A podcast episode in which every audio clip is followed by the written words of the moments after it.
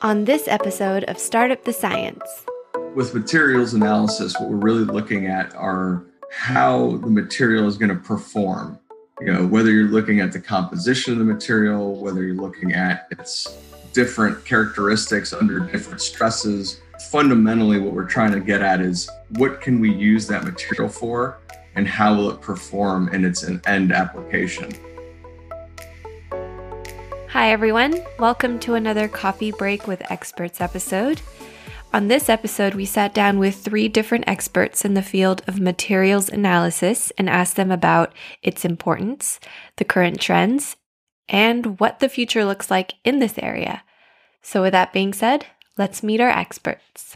My name is um, Thorsten Kampen, and uh, by training and education, I'm a physicist. I have a physics degree and a habilitation in uh, in surface science and semiconductor surface science. Right now, I'm working at Specs. This is a company specialized in surface analysis, especially in surface analysis on, on a nanometer scale. And we are using a technology which is based on, on the Nobel Prize of Albert Einstein. So this is the outer photo effect. So we use photons in the ultraviolet and X-ray regime and excite electrons, and we do all a lot of interesting thing with those electrons. We do electron microscopy, we do spectroscopy for chemical analysis. Yeah, and uh, based on that, we are building and developing a lot of interesting and cool tools for basic research on one hand, but also for the industry, for example, for the semiconductor industry. And besides that, which keeps me um, quite busy, I'm a lecturer at the Technical University, and I'm also a mentor in the INAM network. My name is Alex Reed. I am the co founder and CEO of Fluence Analytics. Uh, we're a, a, startup based in uh, New Orleans, Louisiana, and we develop hardware software systems that help polymer producers improve the quality and efficiency of their processes by using real time process analytics and using that data, our customers can save millions of dollars a year per production line. So, as far as this podcast goes, what's relevant is that we provide measurement systems combined with uh, complex software to uh, to do these material analyses in real time during production. I'm not a scientist by training, but I've been around them for a very long time uh, as, as an entrepreneur, uh, working with a team of engineers and scientists to develop this technology, which spun out of a university. That's been my, my background is kind of bridging the commercial and the technical. Hi, everyone. My name is Lynda Skipper. I'm a senior lecturer at the University of Lincoln, which is based in the United Kingdom. I teach a range of undergraduate and postgraduate students as part of our heritage conservation study programs. I'm a conservator and I'm a heritage scientist. The research area that I'm particularly interested in is looking at the composition of pigments and paint, and that includes researching historic interiors and things like wallpaper. And I've also done some work on biodeterioration, which is how bacteria damage surfaces in this particular area. Um, and I also support our students with a really wide range of different research projects in conservation using all sorts of different analysis techniques to do that process. So, as you can see, our experts bring three very different perspectives to this topic. And the first question I asked our experts was why is materials analysis important? Once you have found either by chance or by by by, by research a certain kind of material or group of materials you would like to know more about it, about its physical properties. This could be just mechanical properties like strength, how you could improve that. It could be also chemical properties, properties like chemical resistance, for example, in terms of corrosion, but also in terms of catalysis. So that's uh, what what material analysis is is about. Yeah, and then you try to improve that either by improving the the, the physical properties of the material. For example, if you think about semiconductor materials like elemental semiconductors like silicon, for example, the charge transfer properties, so how electrons, how current is passing through the material, depends on the quality of this of, of the silicon, so on the crystallinity, how many defects are in the in, in, in the crystal. So the less defects are in the silicon crystal, in the silicon wafer, the better is the are the charge transfer properties. So and this is what material analysis is about. So you are also developing tools and then well, it's uh, sort of a trial and error process in one sense. Yeah. So you try to improve the the way you create or generate or grow the, the material. And then you use different kind of tools. I said this is a trial and error process. On the other hand, you're also applying science to it. Know? So there's a theoretical part to material analysis where you try to evolve uh, models or some kind of description of your material you are interested in and also a model which describes the, the properties. So, and with this kind of models, you try to find on one hand a quantitative tool for example, a forecast. Yeah, and then it's an interplay be- between the theoretical part, using the theoretical models, and then the experimental part, creating, growing the material, and doing um, the analysis and then it's it's it's a continuous process. Yeah, so you try to use these experimental and uh, theoretical tools to just improve the the properties you are interested in.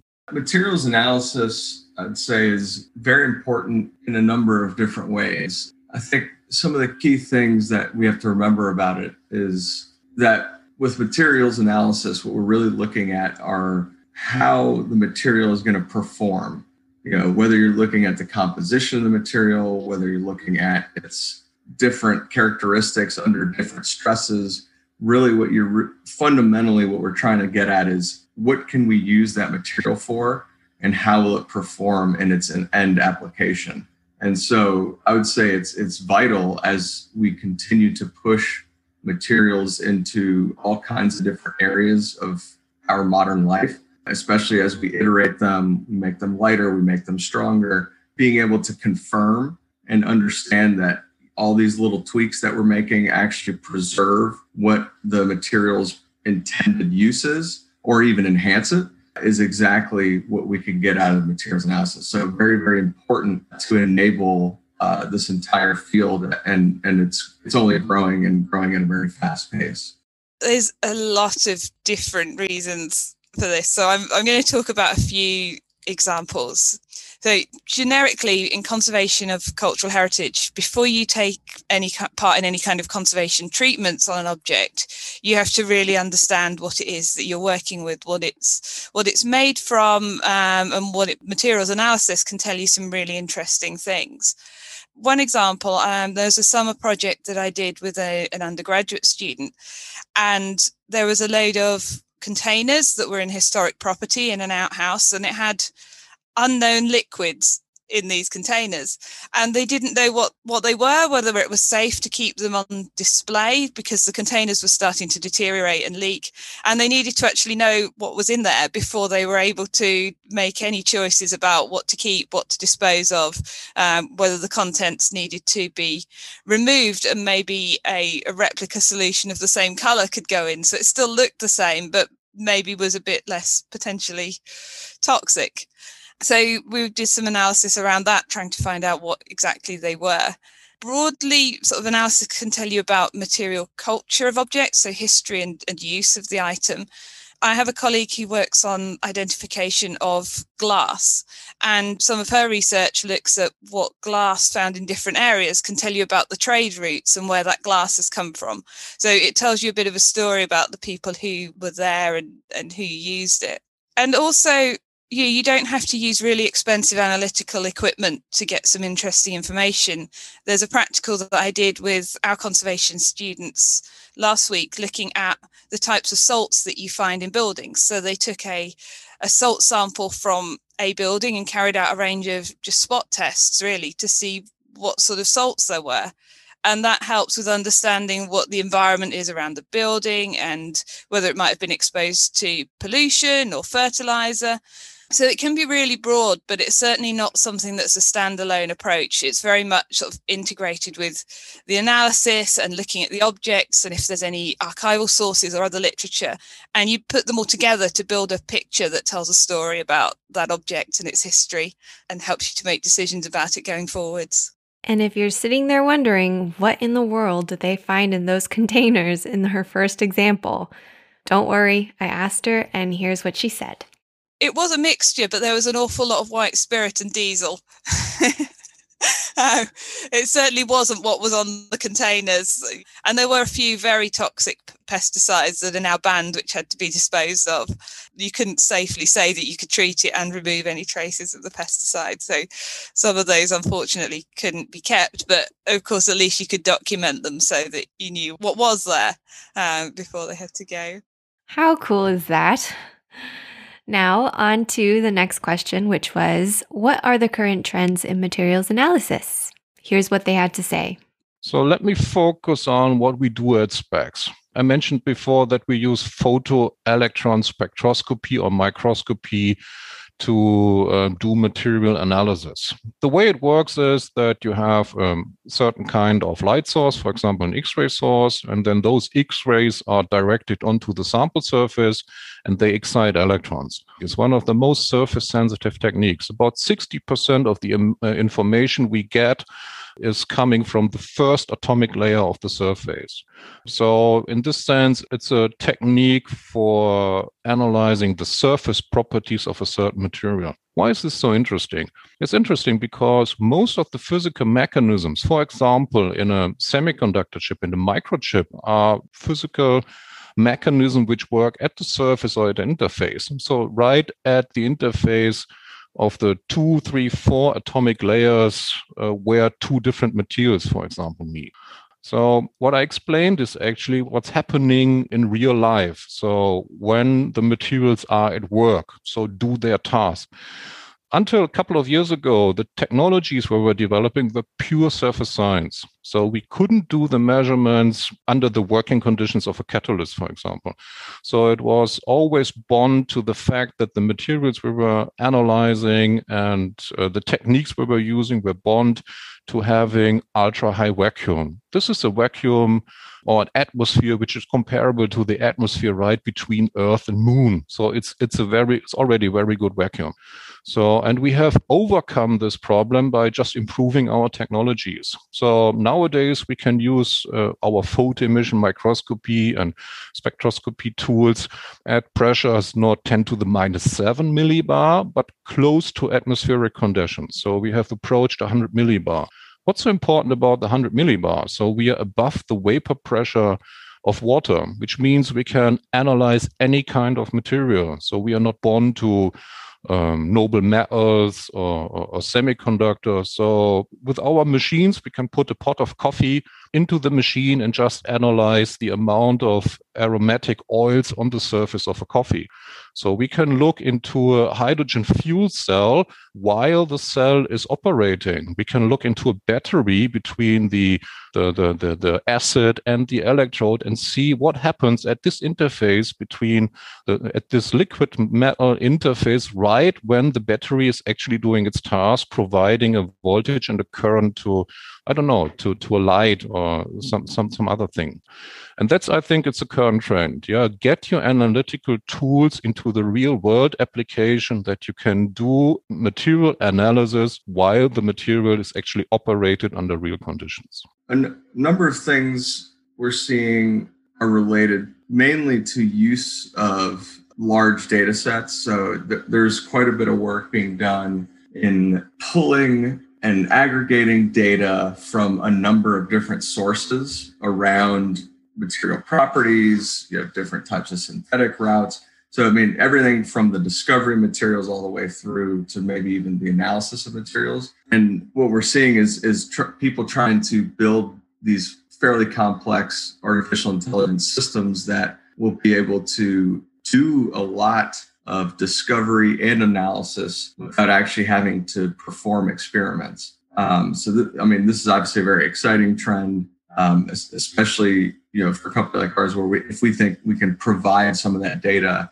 uh, into some of these databases and then leverage you know the context around it uh, that could be very very exciting for us. So yeah i mean i think that's probably one of the bigger ones. Obviously we're still you know you're still seeing a lot and by the way that's not going to replace a lot of the things that we're seeing in the, in the near term. I think that's more of a longer term thing. But um, some of the other things we're seeing i mean there's always efforts to use different types of measurements improve sensitivity so uh, just improve performance so there's a lot of work being done on making the use the the current ways we characterize and analyze materials better uh, so that trend of, of just seeing you know cheaper as the cost of a lot of the enabling technologies comes down, uh, you're seeing a lot more opportunity to apply analysis in places where it was cost prohibitive in the past. And I'd say that trend is only going to accelerate. I mean, there's there there are apps out there where I think you can do uh, spectroscopy on your phone, and so you know that's just an example. You go handheld, you go full you know full scale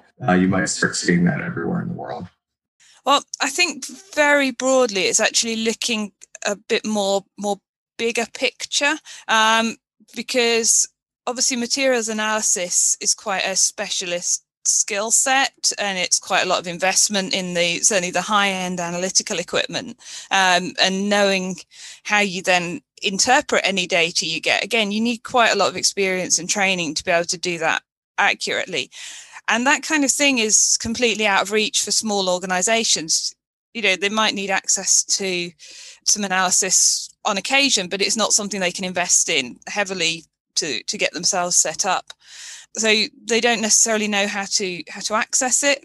And yeah, even across larger organizations like as we have at the University of Lincoln, we work collaboratively with our science department and our engineering department to sort of facilitate access internally around our equipment but there's you know there's a much bigger picture to start thinking about how other organizations can more easily access the the tools that are available at universities or the the larger organizations and also thinking more broadly across the country and even internationally you know what actually is out there? What are the skill sets that people can share? And to think more about how materials analysis can be done more collaboratively to make the best use of what we've got.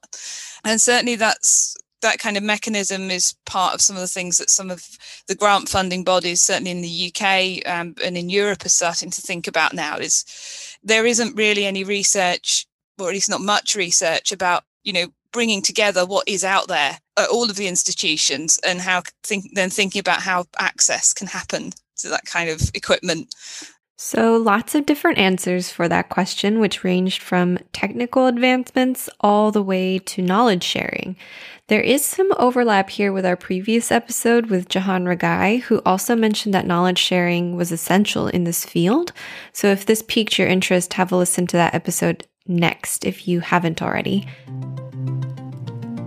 We'll get right back to the episode, but first, a quick word about one of our ADMACOM sponsors.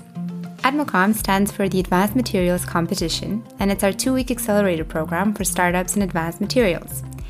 Our friends at Sonnenberg Harrison Partnerschaft are your partner for innovation, law, and business.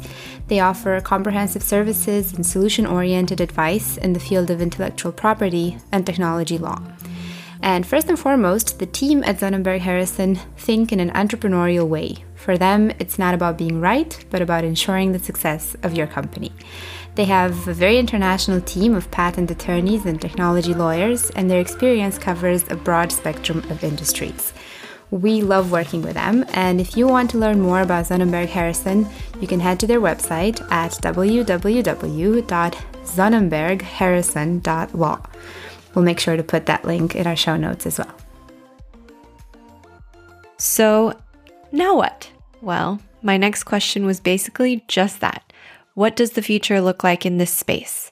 These were their answers again i'm i'm using the expertise of of specs and where our business is focused to, to, give an example so i already mentioned that well, overcoming this pressure gap was very important, yeah, to investigate materials right under the conditions where actually they perform their task, yeah, one way or the other. And I think one future trend is to push it further, yeah, not just just stay at 100 millibar, but go to atmospheric pressures, and that will have a huge impact. Uh, if we can do that, we can forget about all the infrastructure. So in principle, we have our excitation source and the analyzer, and we can we can just hold the material we are interested in in front of it and do the measurement under real conditions. And think that that will be one trend. And I can see this also in other areas, you know, not only in this photoelectron spectroscopy area, we just talked about another uh, application of X-ray fluorescence analysis. Yeah, this is already something which can be do under real conditions in air, but there are also trends to improve that even further. So make the devices smaller without sacrificing the intensity and also the, the efficiency of the tool, the sensitivity by making it smaller, being capable of doing analysis in more details, going where actually the action happens. If it's in a semiconductor or if it's in, in a chemical reactor. And this also means that we actually would like to investigate a chemical reaction in real time. So instead of taking data on a time scale of a second, so with sort of exposure times of a second, we are now thinking about and we are working on detectors which are capable of doing that in a millisecond or in a microsecond. So that's where, we're, where we are currently, and we are just passing the millisecond to microsecond region, and which means we can watch a chemical reaction in real time while somebody else is just changing the parameters under which a reactor or whatever is working and uh, combining this with high lateral resolution because lateral resolution plays a very important role so the structure of a catalyst on a micro nanometer scale is very important for its uh, functionality. So combining all those tools, being very sensitive, less evasive with the tool, bringing the analytical tools to the point of interest, and doing this with a high sensitivity, a high lateral resolution, a high time resolution, that's, I think, the future trend in material analysis know, piggybacking on what I was just saying before on, on the trends, I, I just see an acceleration of a lot of these things. So, like I said, more more sensors in more places, uh, potentially being able to analyze some more complex material properties earlier in the production life cycle of these materials. Uh, so during manufacture, you know, if you had a, a number of different sensors and you built up the right tor- types of correlations, you would know while you're making the material whether or not it's going to perform as expected in the intended application or even what its uh, material characteristics would be. So obviously, you know, we need a lot more sensors uh, and analyzers to be able to do that kind of thing. But I could see that as costs come down, um, and the need is there, especially as we have more and more uh, unique types of materials and, and you know performance becomes even more important. Uh, that that would be one area where I could see uh, things moving pretty quickly into the future there. Um, and then, yeah, the other thing what I discussed before was really just that the digitization. So really going to finding some way to aggregate data across companies, universities. It's a very complex problem because you know, there's obviously intellectual property concerns and things of that nature. But if things could be anonymized in, in the right way, uh, and you could have some kind of master database for a lot of these things that continually gets expanded from what I just mentioned, which is this whole host of new sensors that are being built and put into place then you kind of get an exponential growth in the data uh, around these materials. So I, I could see that, you know, as things move forward in the future, just I think we'll be surprised by the, the, the pace and there'll be some kind of escape velocity to it. Very exciting. I'd say next 10, 15 years, we're going to see some, some really cool stuff. I mean, certainly it sort of fits in with the previous question as well. We're seeing lots of trends around thinking about more digital techniques and particularly in the kind of current pandemic times you you're thinking about how people can access objects and heritage in a way which means they don't have to visit necessarily. And it opens up quite a lot of angles for engagement more more internationally. You know not everyone has the ability to visit things in person on different sides of the world. So actually how can you sort of integrate the digital technologies with materials analysis i think is a really interesting next step. Because you see already you know 3d scans of objects and virtual tours and things like that but actually how can analysis feed into that? And whether you can start to kind of create visual records of objects that maybe you can click on it and it brings up all of the analysis data and some interpretation around that. So people can really kind of get a full understanding of the objects and all of the the meanings and the nuances around that.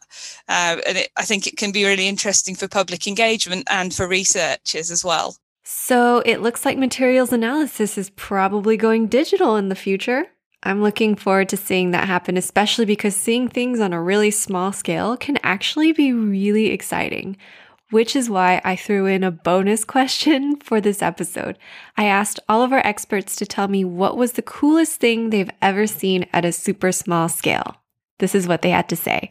Uh, before I joined SPECS, I, I had been working at the Fritz Haber Institute, and at that time I was using tools developed by SPECS, but also by other um, companies. And I was one of the first users of a very compact and stable STM. So it's a scanning tunneling microscope. In principle, you maneuver a tip across the surface with a distance in the angstrom region. Yeah, so it's something like one, two, three diameters of a single atom. So, and you just, you just go across the current, you apply a small voltage, one, two, three volts, and you just measure the, the current passing this gap between the sample and the tip as a function of the position. And it's a quantum mechanical process. It's a tunneling current. Okay, that's the technology.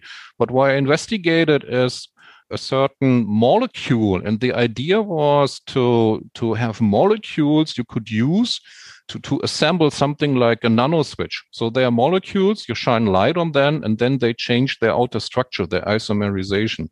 And what I've done with the micro with this is STM. It's a so, sort of slow motion movie, but I also lowered the temperature of the surface, and then I could watch how the molecules were moving across the surface and assembled two lines and smaller clusters in like this. And I could see each single molecule and within the molecules, I could see the, the orbitals of the outer electrons responsible for the chemical reaction.